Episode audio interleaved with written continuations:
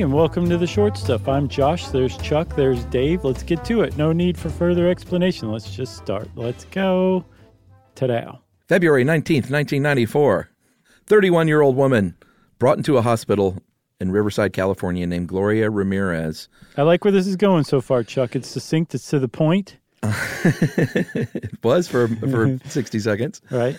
Uh, she had been diagnosed with cervical cancer, but that's not why she was there. She was brought to the hospital because her heart was super beating. It was beating out of her chest.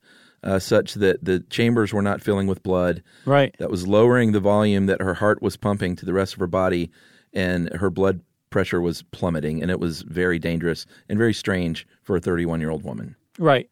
Um, but like you said, she had cervical cancer, so they were like, okay, well, let's just figure this out, and we'll we'll treat her, and we'll just take life saving measures and do what we can for. And so the ER staff started working on her like they would any other patient, um, but they were unsuccessful in bringing her back. Uh, in less than an hour, she was pronounced dead by the head of the ER.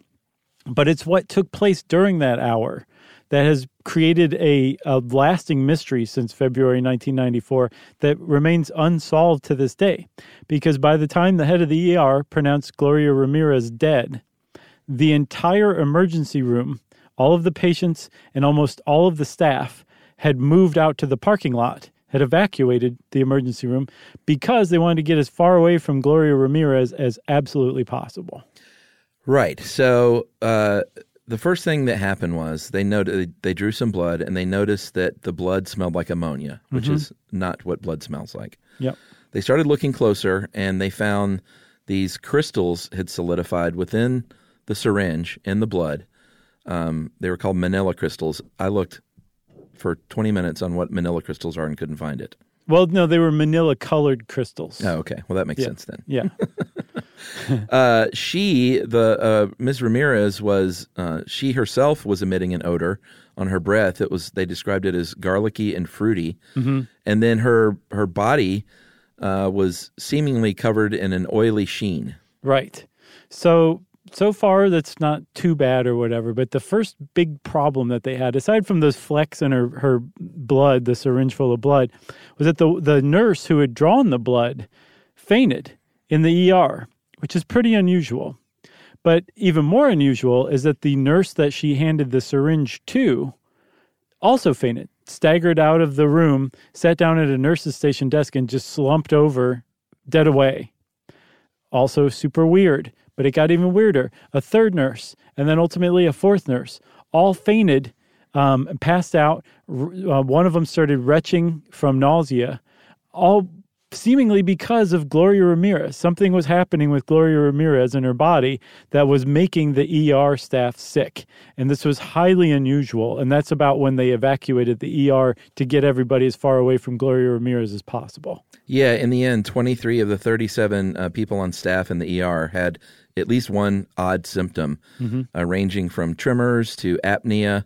Uh, one of them even was in, in intensive care for two weeks. Yes. Uh, pancreatitis, hepatitis, like weird things. It's like an X Files episode, basically. Yeah, that one nurse had all all all of those were in one nurse. Hepatitis, pancreatitis, and something called avascular necrosis, which is where the bone becomes starved of oxygen and starts to die. And this was concentrated in her knees. This is not supposed to happen when you're just re, you know administering routine life-saving measures to somebody who's having atrial fibrillation.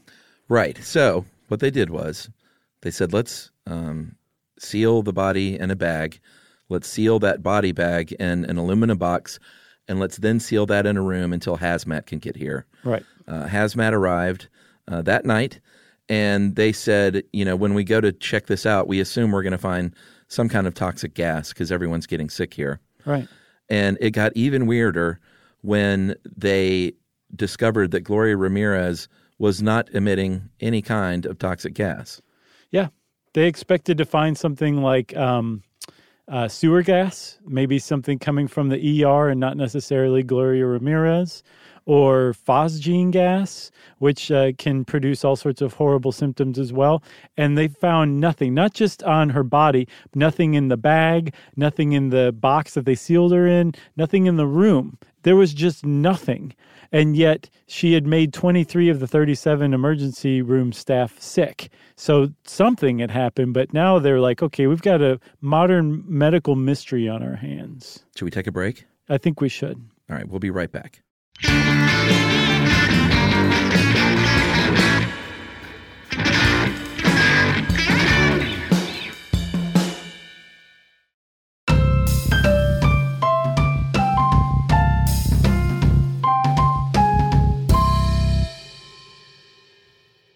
All right, so the hazmat team checks out Gloria Ramirez. Nothing unusual going on. Not only no weird gases, uh, there were no viruses, no bacteria. They couldn't find any kind of biological source. And so they said she died of heart failure brought on by kidney failure, which was brought on by this cancer. Right. But everyone's getting sick, so they said we need to up our game here and bring in uh, Quincy. Pretty much. They brought in someone from Lawrence Livermore National Labs, and they had better equipment, and they were basically charged with sampling tissue and sampling blood and finding out just what had happened to her. Yeah, and so they found a lot of stuff that they expected to find, but they found three things that stood out to them. One was uh, amines, which are a metabolite of ammonia. Uh, another thing called nicotinamides, which is a B vitamin that you sometimes find in drugs because it can produce euphoria, and drug dealers will use it to extend their supply some. Um, and the third one is dimethyl sulfone, which is a metabolite of an amino acid that the body is usually capable of breaking down. So it's an unusual thing to find. Even though it's found in the body, it's usually broken down and wouldn't have shown up on a test, which means that there was a lot of dimethyl sulfone in Gloria Ramirez's body. Yeah, and that's what they honed in on. Uh, the amines, they said, uh, is probably from breaking down from some drug that we gave her because we were giving her cocktails of drugs to try and stabilize her. We weren't, but the ER was. The uh, the second one they said, well, this is quite a leap in my opinion.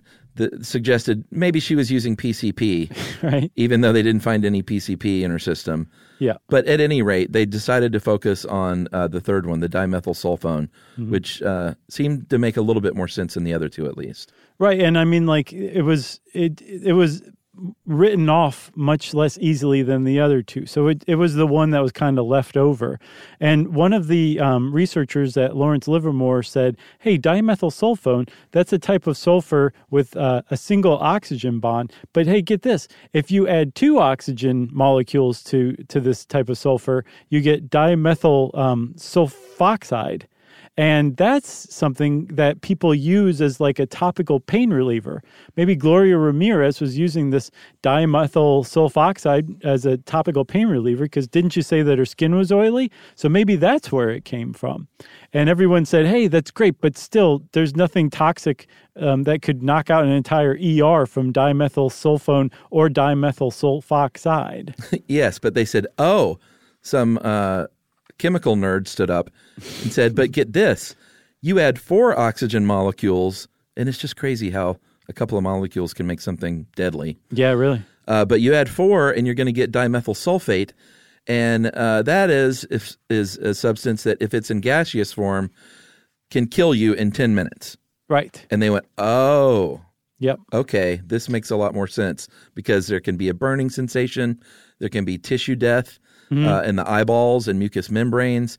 It can lead to paralysis and coma and convulsions, and suddenly it starts to come into form a little bit. Right. So Lawrence Livermore went to the coroner of Riverside, California, and said, Here's what we think. We can't prove this, but here's the best theory we've come up with. Gloria Ramirez was using dimethyl sulfoxide, DMSO, as a topical pain reliever for her cervical cancer.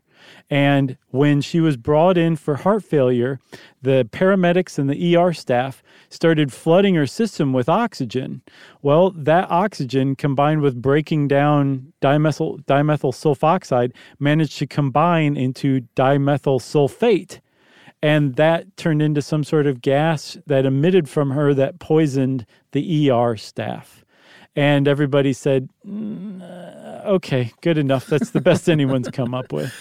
Kind of. I mean, that was a decent theory, but they couldn't show the exact um, pathway that that might have taken and why Right. her body would have converted that sulfone into sulfate. Right. It was a good guess, but they couldn't prove it necessarily. And they still can. It's still unproven, but some people say, well, this is just a, uh, like, no one's ever demonstrated how it happened, but Right. this is probably what happened, say a lot of people. And the symptoms didn't exactly match because we mentioned uh, some of the uh, doctors and nurses uh, suffered nausea and retching, and apparently sulfate doesn't produce those symptoms.